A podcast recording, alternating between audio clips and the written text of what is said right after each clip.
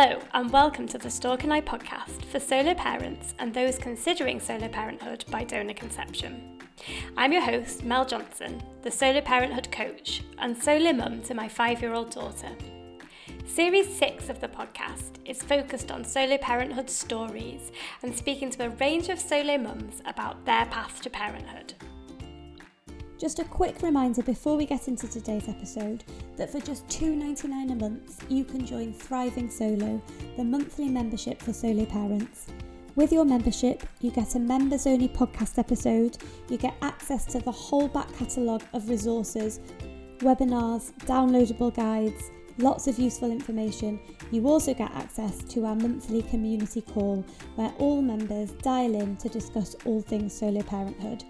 This month, we're having a special Valentine's community call for all members who want to join in to get connected this Valentine's Day.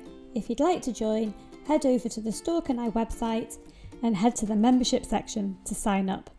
And now for today's podcast episode with solo parent Sarah. Sarah, so lovely to have you on the podcast today. Thanks for having me. You're more than welcome. Before we get started, it would be great if you wanted to give yourself an introduction. My name's Sarah. As you know, I am a, I don't know if I say solo or single, I still haven't landed on it, but either or, mum by choice. So I have a just over six month old little girl called Emily, who I conceived last year using donor sperm uh, from the European Sperm Bank and with the help of a fertility clinic. Um, when I'm not on maternity leave and my head isn't filled with naps and nappies, I'm a corporate lawyer and I am originally from Scotland, but I live in Dublin. Brilliant. Thank you so much.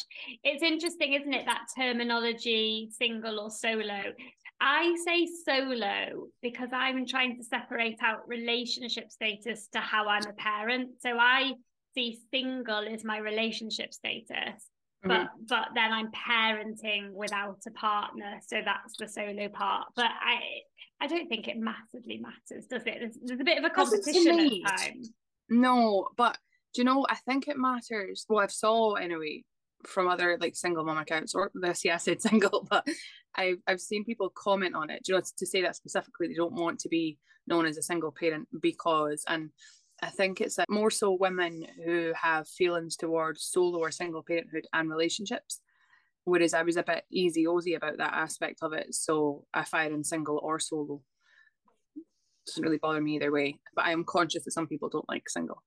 Yeah, no, I'm the same. It doesn't massively. I don't want to get into the competition of, around single versus solo no, because no. Some, sometimes there's a, you know, they're just they're, they're different if you've got a partner that you're co-parenting with, but it's just yeah. different challenges, isn't it? So, talk to me about your decision to become a solo parent. Where when did it all start? So, do you know I've recounted this story a few times, but every now and then I remember like an extra part of it. Or do you know, like as your experience goes on, you get more hindsight as to when that actually happened, probably. But I, for the most part, I went on a little solo trip just in Ireland. It was in 2021, so we couldn't really go many places. And I went to the West Coast, and for me, like that was enormous because I wouldn't even go for like dinner on my own. And people are surprised when they know me and I say things like that because I appear very outwardly confident. But I did always have a thing about doing things myself. So it was an enormous challenge for me. So I went away and done that. I really enjoyed it. I never spent so much time on my own before, like exploring. And I really liked the I can do exactly what I want today. There's, there's nobody to answer to. I can go nap when I want. I can get up. I can go for a drink. I can go and see this. And I came back kind of with like a renewed self confidence, I think. And prior to that, I had been single for a very long time after quite a bad relationship. And, you know, I'd had small, like, I wouldn't say the relationships, but dating people here and there over the years. And the last one had finished, say, like the April, May. And I took it pretty badly because it was just like one after the other and I wasn't getting anywhere. And I started to think like I don't even know if I wanted a relationship or why am I getting so upset by this? It was kind of compounding. And I thought like, oh God, like I'm never going to have a child. And it, it just kind of occurred to me. And my mind had been going back and forth about egg freezing, but I had it just never really felt right.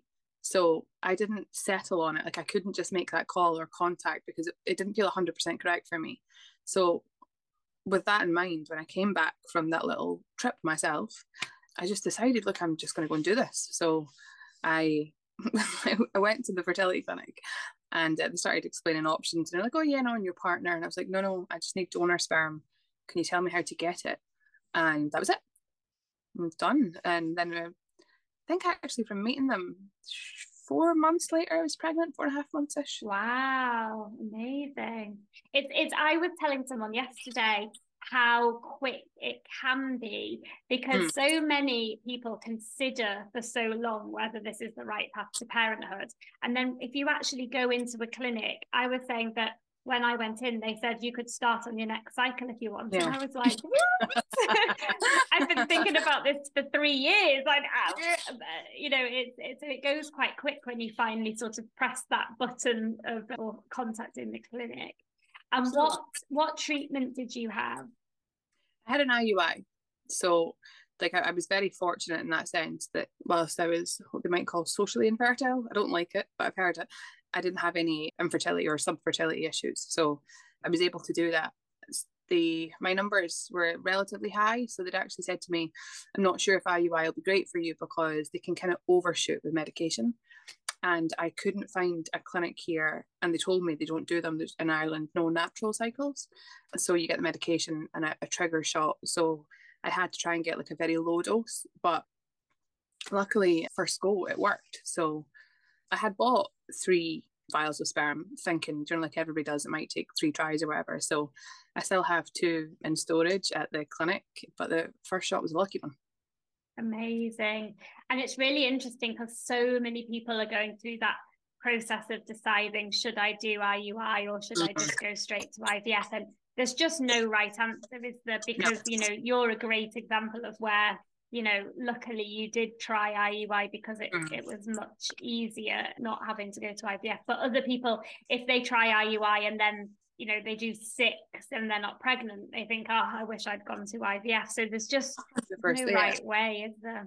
And you'd get you can see and i do see it because obviously i'm in like single mom circles. I think this community like is very good for building little groups everywhere. And I, uh, tragically i see it in a lot of women and they get very disheartened then because you know even if iui wouldn't have been great for you but they've tried three times you then have the financial burden of having paid for the donor sperm, which is very expensive now, and then you've got three like tries that didn't work. So you think, oh God, I'm a failure.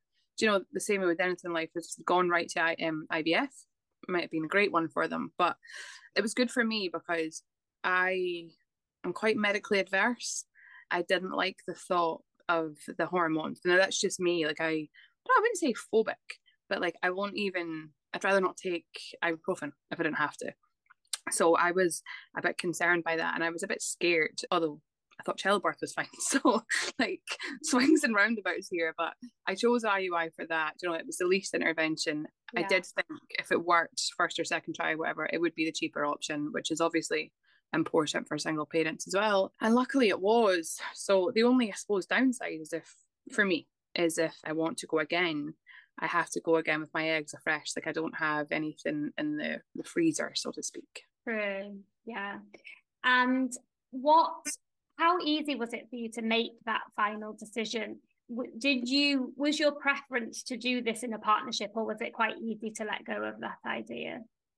It, do you know what? It was inordinately easy, but I do think there's a small problem with that. So I had, and like in the single mothers groups, like I was saying, a lot of women come in. There's a Facebook one, and there's uh, someone WhatsApp and meet up. But I see a lot of women saying, you know, I just can't make the decision. How did you? Did you feel on the fence? Or even on Instagram, people message me and say, How did you get there? How did you choose a donor? And I see quite a lot of women struggling, like back and forth with just getting to that final yes decision. And I didn't.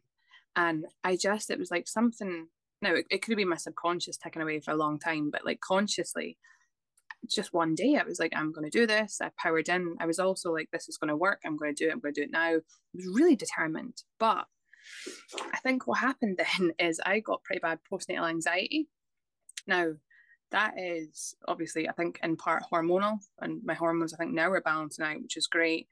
I took supplements, you know, you get depleted, all these things that can cause it. But I also do think now, in hindsight, some of it might have been that I hadn't fully thought the whole thing through. And that is 100% not to say I have any regrets because I don't. It's the best thing I've ever done. Um, but I think I didn't really, even during pregnancy, because I had quite a difficult pregnancy, I was just so focused on, I'm going to do this. This is my new life. The baby's going to come. And I didn't, you know, I think, I just didn't think how hard it can be or how how, life changing it is. And that's for all mums, I suppose, single or in a partnership. But I just I didn't think about it because I was so determined. So that when in the height of sleep deprivation and hormones and whatever else causes anxiety, you don't really know yet. That I also had that kind of existential thing where I was like, oh my god, I've done this. like I woke up one day and I was like, I was on a train for a year and a half, and now I'm here. What do I do? Whereas I do wonder if the women who spend a lot of time thinking it through beforehand don't have that, or at least have all the answers they thought of at the time for those hard moments. Hearing that will be so reassuring to people because I was chatting to a few people about this who said, I was so determined to do this, and now I've got pregnant. Like, is this definitely the right thing? If I don't, you, you know, because you're so focused on it, and then all of a sudden you're like, oh no i don't you know and and on my choosing solo course which is the group coaching course i run for people trying yes. to decide whether this is the right path for them. We talk about there's some people who are really lucky in some ways because you just know regardless you want to be a parent. And so it's an easy decision. You might still be grieving the route to parenthood and have a, a different preference initially but you know that come what may you want to do it. It's harder for people who are like oh i don't know i do want to be a parent but i don't know if i want that on my own and then they have a really big decision making process to make. However on that course we go through like this exercise to try to help go through all of our fears about it. Mm-hmm. and what i always say is people are like mel my friends get to have sex with their partner to get pregnant and you're making me do a fear inventory like what's, ha- what's happening this isn't but to your point although that feels like a bit of a nightmare at the time you you're going through everything that could possibly be mm-hmm. a fear and like working through it together in the group and yeah. so if you haven't done that, I think regardless of whether you're a solo parent or not, yeah, sometimes those fears might come to the surface a bit afterwards. One hundred percent. Like I have some of my best friends had not postnatal anxiety but postnatal depression. So look, it can hit anybody and does. But I think actually the rates are disturbingly high at the moment, perhaps because of the last few years. But it I think it, it would have helped if I had you know, even if I had told somebody my answers to my fears so they could say them back to me, because now it was just the anxiety speaking, 100% it was, and it was probably chemical imbalances at the same time. But, you know, some of the times I would think, because I had a hard pregnancy, I, I got kind of fixated on health. And then I'd be like, oh my God, if something happened to me, who's going to look after Emily? And I just, when I was happy, healthy, say that pre pregnancy, determined to do this, I would be like, oh yeah, but sure, you could have two parents and something could go wrong with them. You, you can't predict the future. But when you're in the height of anxiety, that voice is, oh my God, she's going to be on her own, is much louder. So perhaps if I'd just done a bit more work at the time, I would have felt a bit better. But do you know, on the other side, a lot of women, I think, come to this decision a bit older in life than maybe if you were just, you know, having sex with a partner in your 20s or whatever. Because a lot of women do think they're going to meet somebody and, and that's how they're going to do it. So time isn't on a lot of people's sides, unfortunately, if you want to use your own eggs at least. At least if you're kind of jumping in that way. I, I wasn't agonizing for two years or whatever and making it harder for myself. Like I, I struck while the iron was hot, if you like. I just got burned with it on the other end because of that. So you said you had a difficult pregnancy. What happened in your pregnancy? Well, I think they say easy conception, difficult pregnancy, easy baby. Hopefully, it's gone up and down, but six fingers. Ah, so far, so good. I had hyperemesis, which is oh. brutal. I, you know, I had friends who had it, and I really didn't appreciate what it's like. I, you can hear someone has really bad nausea and sickness, but to have that constantly and trying to function whilst your body's getting ready for like getting bigger, you know, getting ready for delivery, everything else is changing is horrific. And I think it set off a chain of events where you know, I started exercising less because I physically couldn't do anything, which then brings your mood down. It brings your health down. Then with that, I got, I was enormous. Like I've got photos of myself on my Instagram page, but like I'm only five foot one. Emily was a really big baby, but aside from that, I just blew up like an elephant. Like they, I don't know how many scans I was sent for because they thought she was going to be enormous because of the size of me. But um, everything just kind of went wrong then. So then I got really bad pelvic girdle issues and it was like I couldn't walk some days, which again then impacts your mental health, your physical health, whilst having had hyperemesis. And I have quite a demanding job, so that was quite a lot. And then towards the end, I got inordinately stressed, like really badly. And in hindsight, I think that was the anxiety starting, but nobody really talks about perinatal anxiety, you know, like at the end of pregnancy or perinatal depression, really. And either as a result of that or just as a medical issue, my blood pressure went up. But that was, it was in hindsight now, it was 40 plus, right? So I was past term, or they call it late term, and everything was fine.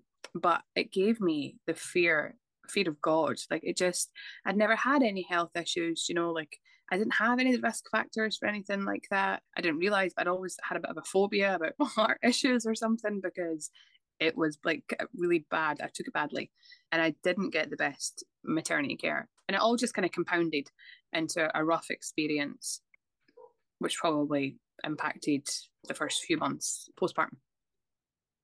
And how did you have people around you? Have you got a good support network? So my mum's here, but the rest of my family obviously are still in Scotland. So I mean, she was invaluable um, especially on days where I couldn't really, you know, like you can't be pushing a Hoover about with like really bad pelvic girdle pain, just doesn't work. So I did need somebody, and I think particularly so, at, like that's something that solo or single parents really need to think about because I know they say, you know, you can do it on your own, and I've seen women with no support systems doing it with like two children, but my God, like I think they're like great warriors or something. Like where the hell do they come from? But you help is beneficial. Yeah, she did help me, and I you either have a partner or your mother or a sister or a friend or hire someone to help do things if you can afford that because it was really hard. I, I always say to people, the good news is you can do it on your own. So that's the starting point. And I think COVID shows us that because anybody who had a baby in COVID had to do it on their own if yeah. they were single. And so that's a good starting point. And then I always say, then building on that, any support on top of that is absolutely desirable and beneficial. And I think it's amazing if you've got that person like your parent or a sister or, or brother, you know, a sibling, um, or like a really close friend who lives close who is able to help but I think it is also possible to build a network of people around you who can share it a little bit you know, between them. Yeah. Have you built any network since having Emily? Yeah. So some of them might listen to this cringe when I mention them, but yeah. I, we had a our antenatal classes were still online at the time. Ireland's a bit behind the UK or was in lifting restrictions, and everything was still online. And we built a really good WhatsApp group. So I know a lot of women do those and they go down the the pooper because nobody talks or like just don't get on. But we have about 30 odd women in our group now and it's very active and like between just chatting through things you know like in the very early days like be up at night feeding the baby there was someone to chat to at 3 a.m and now some of us are in the same baby swim classes together or you know like baby sensory groups or we just have meetups. They've all been with babies so far but we're trying to get out like a mother's one. And i think i don't have any brothers or sisters so i wasn't going to have you know like cousins or aunties and uncles for her. And my closest friends are still in scotland. Now i absolutely have really good friends here but you know the ones you've known since you were five or yeah. whatever but I think what you do really need in terms of support network, at least postpartum, is that like you need mum friends. And I know it's a big cliche, but it's just nobody else is interested in talking about like baby poo or feeding or I'm starting to wean, I'm terrified I'm going to choke my child kind of thing. Do you know, you need someone who's also in the trenches doing the same thing because I don't know, I'm sure my auntie and all like love Emily. They absolutely do, but they're probably not interested in her nappies. So true. I was actually just writing a blog post on some people were asking me where do you get emotional support from? And I get it mm. from a, a, variety of different places. And one of the things I was saying is in my antenatal group, we were all messaging each other at 3 a.m their partners maybe have been asleep in the spare room and they were messaging yes. the WhatsApp group. So mm-hmm. you know, even if you have got a partner, often it's the it's the mums that are still saying, "How would you do this? Is that normal? What's happened here?" So you get that real good support. Well, I think, yeah, you're right. I think that's I'd say 90 or 95 percent of the women in that group.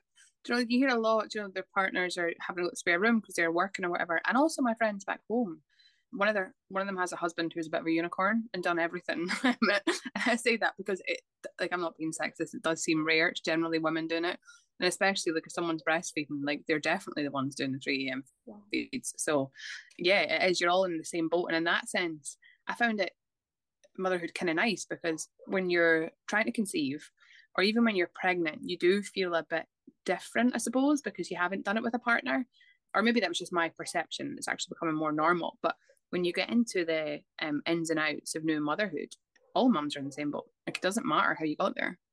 Exactly, exactly.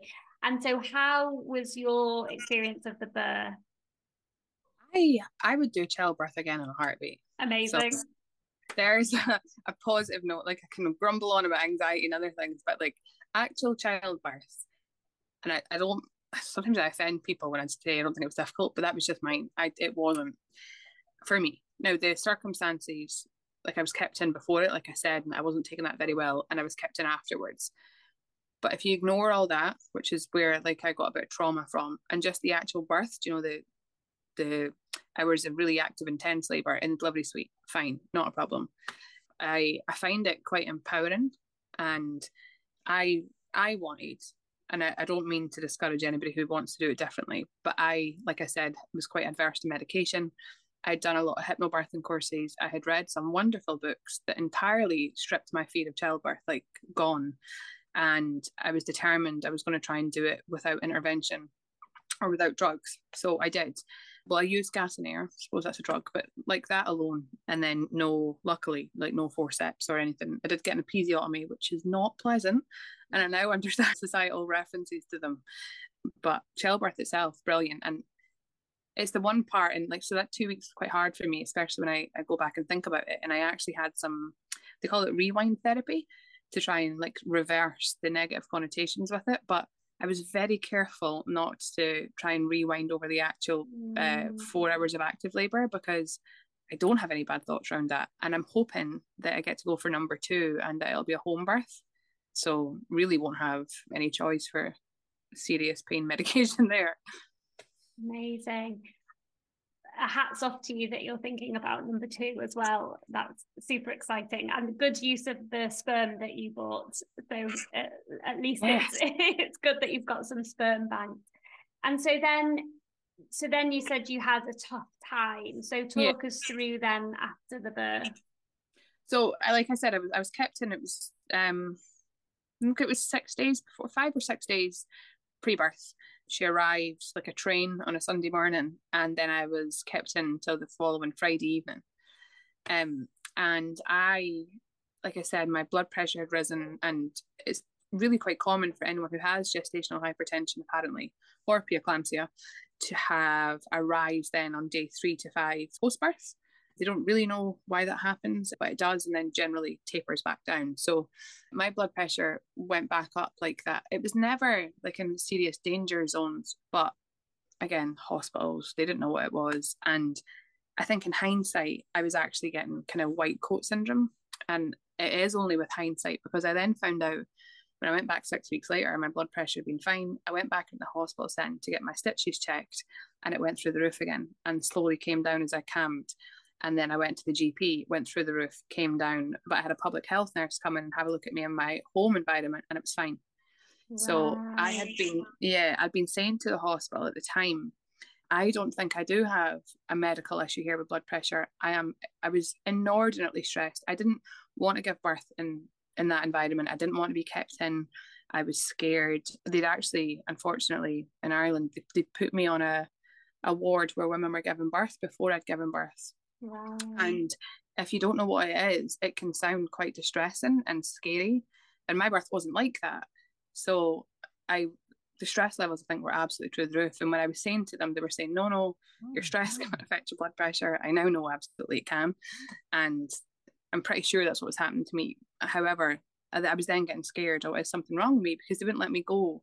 And also, unfortunately, and every woman actually who's in hospital, even for the three days or whatever afterwards, will know this. They come in and check your like vitals or whatever every four hours. So mm. Emily at the start wasn't sleeping. She had this like nice pattern of being awake from midnight till like 7 a.m., which is I think here is bizarre for a newborn, but that's what she was doing. So then they'd come in the morning just when we'd go to sleep and they'd wake me up. And then it'd be here, you have to have your lunch, wake me up. So I hadn't slept before the birth, I think for about three days. Then I don't think I slept after really. Like it was bouts of an hour here and there. So I was absolutely like dog tired, destroyed, upset, distressed, worried. And then it just had an impact on me. Now I'm sure there's a million women who wouldn't be bothered by that. For whatever reason, I took it really badly and it left an impact on me so much so that I went and got therapy, etc. afterwards. Gosh. And so how did you feel when you left hospital and went home? I was elated. Do you know, it was it was pretty bad. I was kind of like you ever see those movies where an action movie generally someone sets fire or something and walks away and you see the fire in the background? Yeah. Like I don't mean to harm anyone who was in the building, but the actual building I never want to see it ever again. And unfortunately, yeah. I don't want to see the insides of it.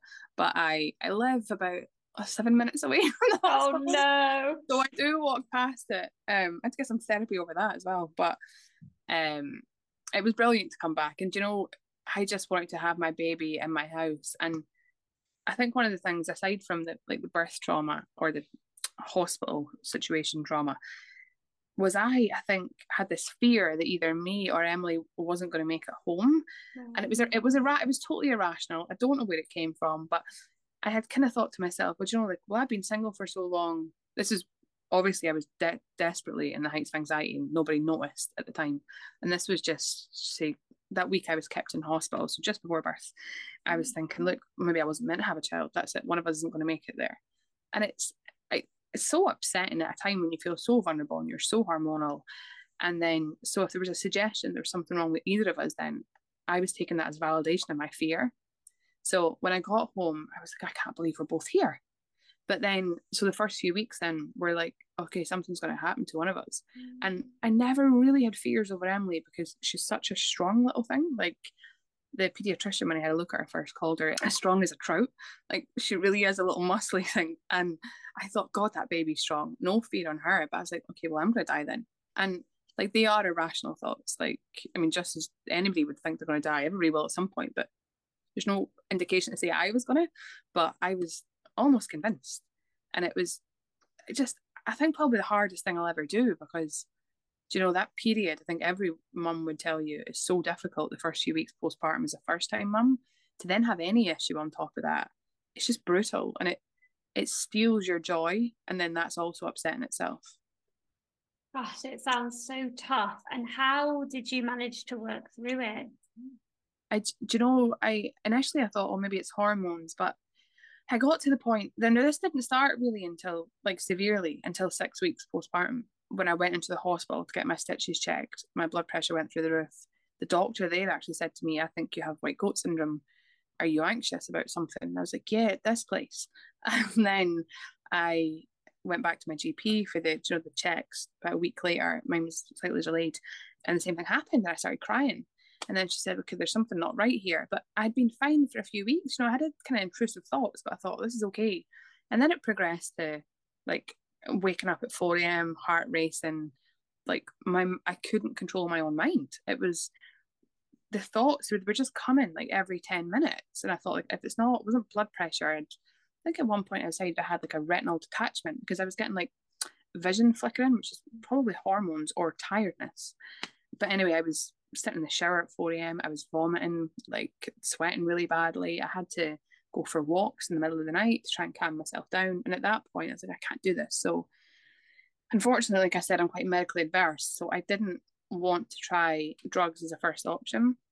And also, I had heard that, at least for postnatal anxiety, they might not hit the right spot because it can be something slightly, they're not I think someone told me they're not catered towards postnatal hormones necessarily. And whilst they might work with some depression, anxiety can be a bit harder for them to hit. Now, I'm sure some of them work, but for that reason, because I was breastfeeding and because I knew I was going to try again in the future and I didn't want to go on and off them, I wanted to keep them as a last resort. So I got a therapist for general therapy, trying to figure out what the fears were that were causing this quite excessive reaction. And then I went to a birth trauma specialist and we done like a, we call it rewind therapy, which tries to make your mind process the memory so that it doesn't have a, a physical reaction when you think of it. It's like a, a PTSD tool, which is what they say birth trauma is. I took supplements like I think magnesium's the best thing in the world now. so I had magnesium, vitamin D, like perinatal supplements, fish oil. I think I had five at one point. Exercise, I tried reading breathing techniques, but I mean, I don't just mean five minutes a night. I was doing them every hour just to try and bring my nervous system back down. And ultimately, I think hormones. So I have just finished up breastfeeding last week and I was weaning off. So I do think the they say prolactin, I think, which is the hormone released breastfeeding that can cause anxiety because I think it's designed in the body to make you look after your baby. So obviously that would heighten the I'm constantly on hypervigilance. So for me anyway, and Emily wanted to stop naturally a bit with solids, I weaned it down. And I feel like night and day to that person a few months ago. So I think all of those things helped. But I mean, had they not, I would have went and got medication because it was intolerable. But brilliant that you almost did like a really wide variety of things and thought, right, let me try a bit of everything and and then yeah. collectively that has a positive impact. And and how are things now? How are you finding solo parenthood now? Much much better. It's my mum kept saying to me at the time, you know, Sarah, this is awful because you're you're missing really good parts. Now, I don't think she understood, you know, like how bad it can feel and that I wasn't choosing to feel that way. But it is objectively true. It does steal some of the joy. Now, I was never not present for it. I was always there and I tried. So, you know, even through the really hard months, like and people said this to me on Instagram because I'd be out or whatever and I'd take photos. I did still try and go there and go places. And I took her to her swimming and she had like a, a baby, like it's like a singing group thing. We went to them all. Like it might just meant I was sitting in the car panicking afterwards or sweating, but I, I tried to be there for every moment because I knew that would be true. But night and day now, like I get up now and I, I don't feel terrified. So I can enjoy giving her her breakfast. I can sit there and sing with her. I can go on long walks without worrying how far I am from my house and someone like in case I need somebody for what I don't know, but that's what I used to worry about. It just feels like a a different life now, and it's lovely. It's exactly how I thought it would be. It's like something just ticked over. That part's gone, and now I have the little girl that I wanted. Amazing. And I should say, a lot of people do, they don't have a preference on gender but i was such a team girl i was like i really want a little mini me i do and i said it and i was like god i'm going to feel terrible if it's a boy but I didn't have to face that in the end. I think a lot of people do have a preference, but they just perhaps don't feel confident to share that. Maybe um, I hear a lot of people say afterwards, "Oh yeah, that is what that is what I wanted." And anybody who is considering solo parenthood, what would your advice be? Just do it. Like I, I know maybe do a course or something about it and don't do it exactly the way I did unless time isn't on your side and you can just maybe deal with it while you're pregnant. But do it. It is it's wonderful and there are it's not just hard because you're on your own. Now it's true in the sense that I have although my mum is, is here to help, I have never missed a night feed. I was breastfeeding, but even when she's on bottles now, I've still done them all. My anxiety wouldn't allow me not to. So it's hard. But there's some aspects I think that are easier not having a partner. So I know some women, you know, like they might have been at odds with their, their partner about what they want to do with their baby, particularly around sleep, because obviously that's a controversial one. Or probably later in life. I mean, I'm not there, so I don't know the the arguments that might appear, say when a kid's four, five, 12, but I presume they exist as well. I also don't have, and I knew this would have hit for me, the resentment of a partner. Now, it, it's not rational, but if you're in the trenches and you're on four hours sleep and there was someone else there getting to have like a lunch break at work or getting to go out on a Friday night, I could imagine I'd be taking that person's head off. And it's probably not fair, but I would. So I don't have that either. I also don't have, you know, concerns about having sex after having a child or my body or you know just having to give time to a relationship when child children can be so consuming particularly if you have any issue like i did. So there are a million actual practical benefits as well. Now you all you do have and i think these are things you should consider.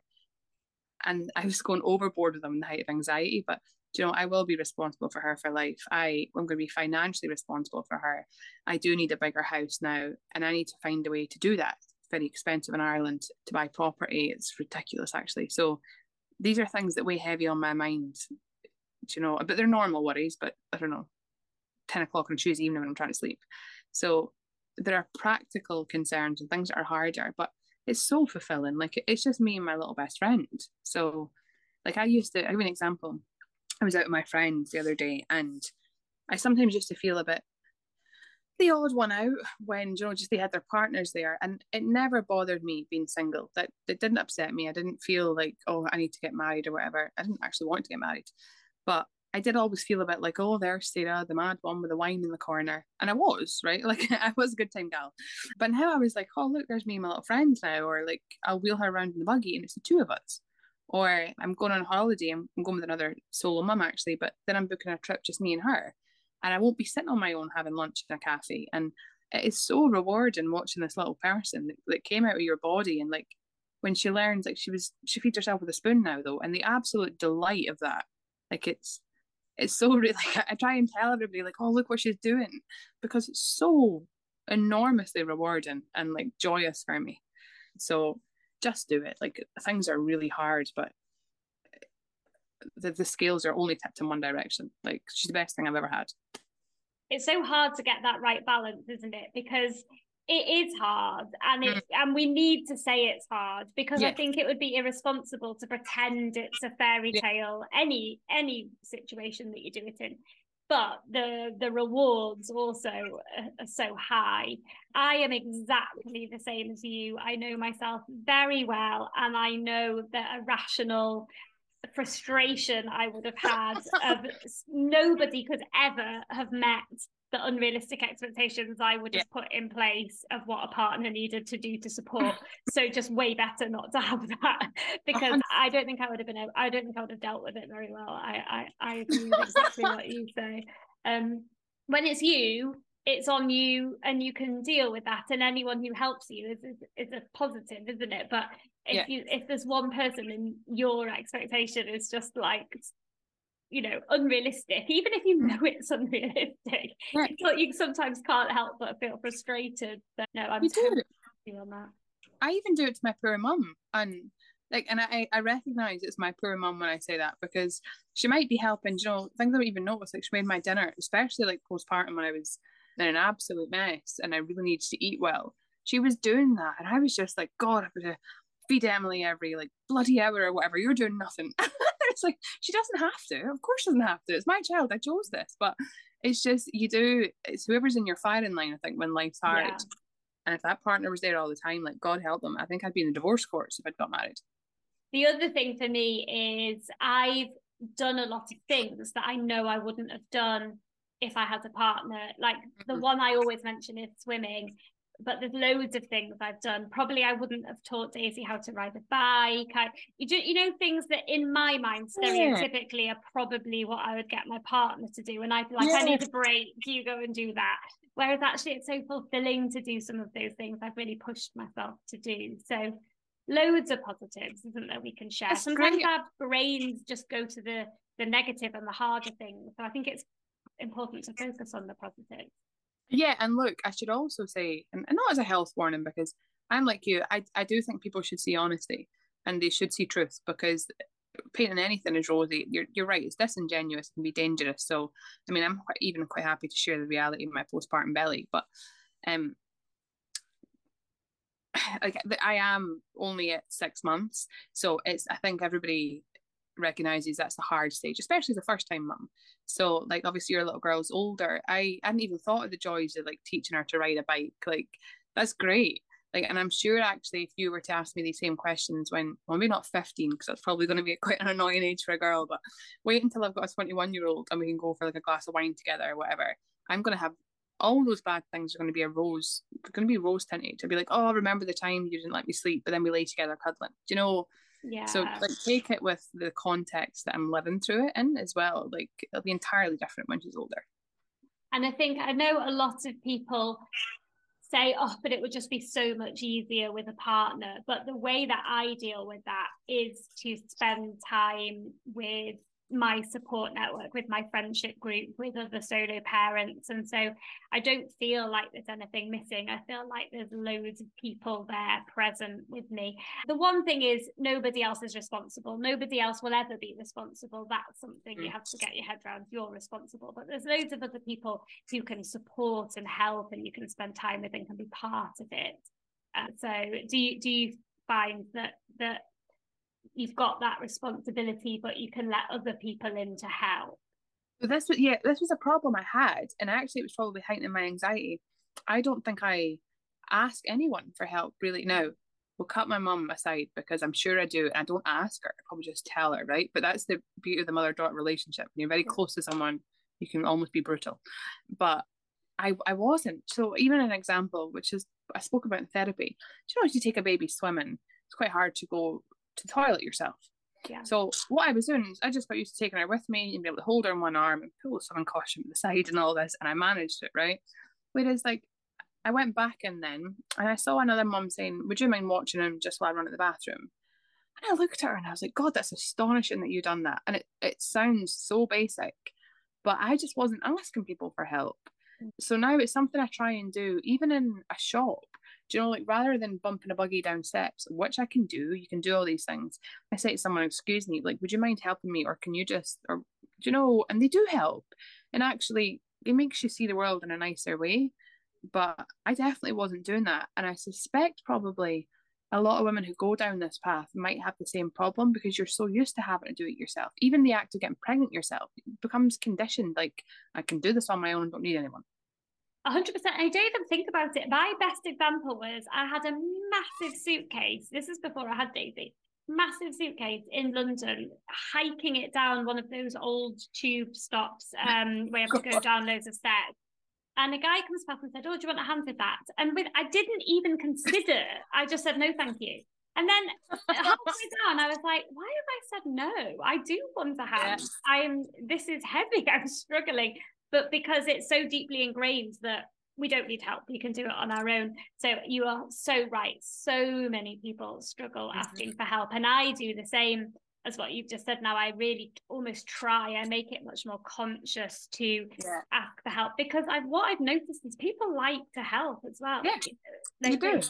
there's something called a helper's high so I think of that. I'm giving someone a helper's high by asking for help. I'm I, I'm basically doing it for them. yeah, no, like just when you were saying that there with the tube, I actually got so severe at one point. My dad was over, so my granddad, like of course, but I have this. I live in a little hobbit cottage, and it's got this tiny little step thing at the front, and then another lip at the front door, and it's really quite laborsome trying to laborious. I don't know what the word is there, trying to get the the pram over it. Yeah. And he just went to lift the bottom of it, and I was like, leave it. why? Like, I, and it was only I stopped myself because I was like, Christ, why did I say that? But it fired out the pit of my stomach, and I was like, hands off, I'm fine. And I, I don't know what conditioned me to be like that, but I think in a way it's good because you're tough enough that you can do it yourself yes. and you have a strong enough shell. But it really, when you have a child, anybody giving you five minutes of help is great letting people in can really yes. be a game changer. So just making your life easier, making it easier for everyone and building connections with people as well, you know, showing a bit of vulnerability and letting mm-hmm. people in can I think be powerful as well, can't it? Yeah, exactly. Sarah, it's been so lovely to speak to you. Thank you so much for sharing your story. I think it's so powerful for, people to hear so, you know, different versions and to normalize what other people might be going through as well. So really, really helpful. Thank you so much for sharing so openly. Thanks for letting me share. I'm, a, I'm a notorious oversharer, so I would tell the man in the street staring at me. I'm exactly the same. Thanks, Sarah. If you've enjoyed this episode of the podcast and would like to access bonus episodes featuring donor conceived people, psychologists, and other experts, you can head over to my website, thestorkandI.com, to subscribe to the Thriving Solo membership. For $2.99 a month, you'll get access to members only episodes as well as the entire back catalogue. You'll get access to useful resources and a monthly community call, which are a great opportunity to meet people in a similar situation to you. On my website, you can also find more information about the coaching I offer. You can also follow me on Instagram at thestorkandI.com to get an insight into the realities of solo parent life.